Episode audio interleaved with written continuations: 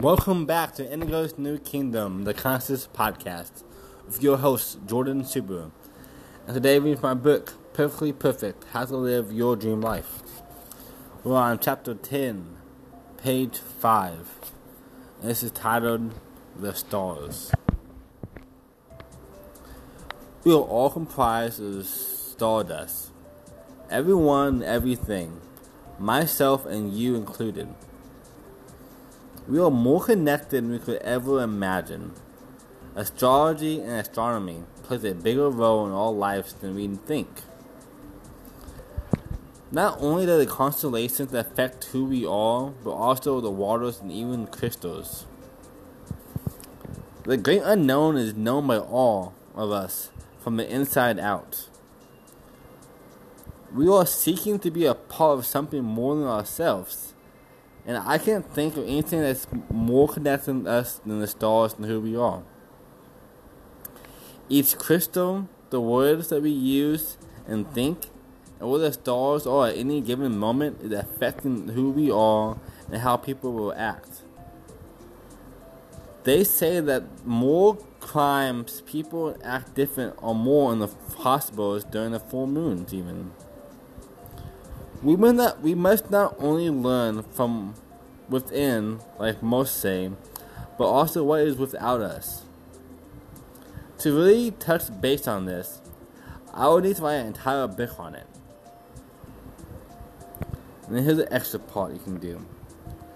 Quantum theory, astrology, metaphysics are great reads. Also books about crystal properties. Try to see how accurate the stars align with who you are, and you will be surprised. And here's a quote by Carl Sagan For me, it is far better to grasp the universe as it really is than to persist in a delusion, however satisfying and reassuring. And I've met people in my life even who could look at somebody and know what month they was born in, as it was a Virgo or a Leo or Gemini, and even know the characteristics of who they are. It's quite astonishing when you really think about it.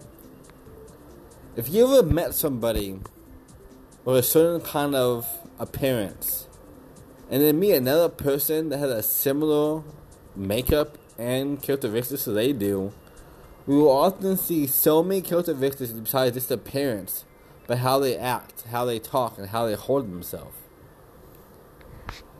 But the amazing thing is, there's nobody in the whole world that is just like you.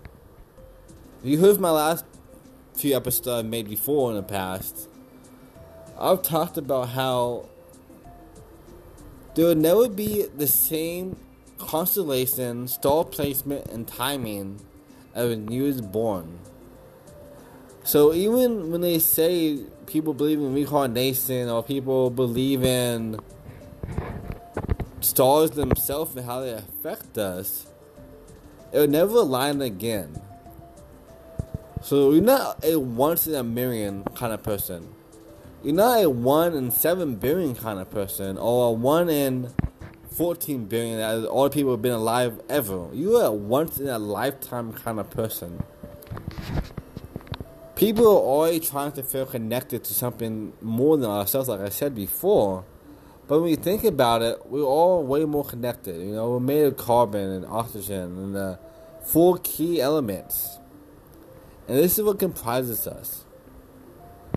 So, the whole takeaway of this is that you are a miracle. You are here for a reason.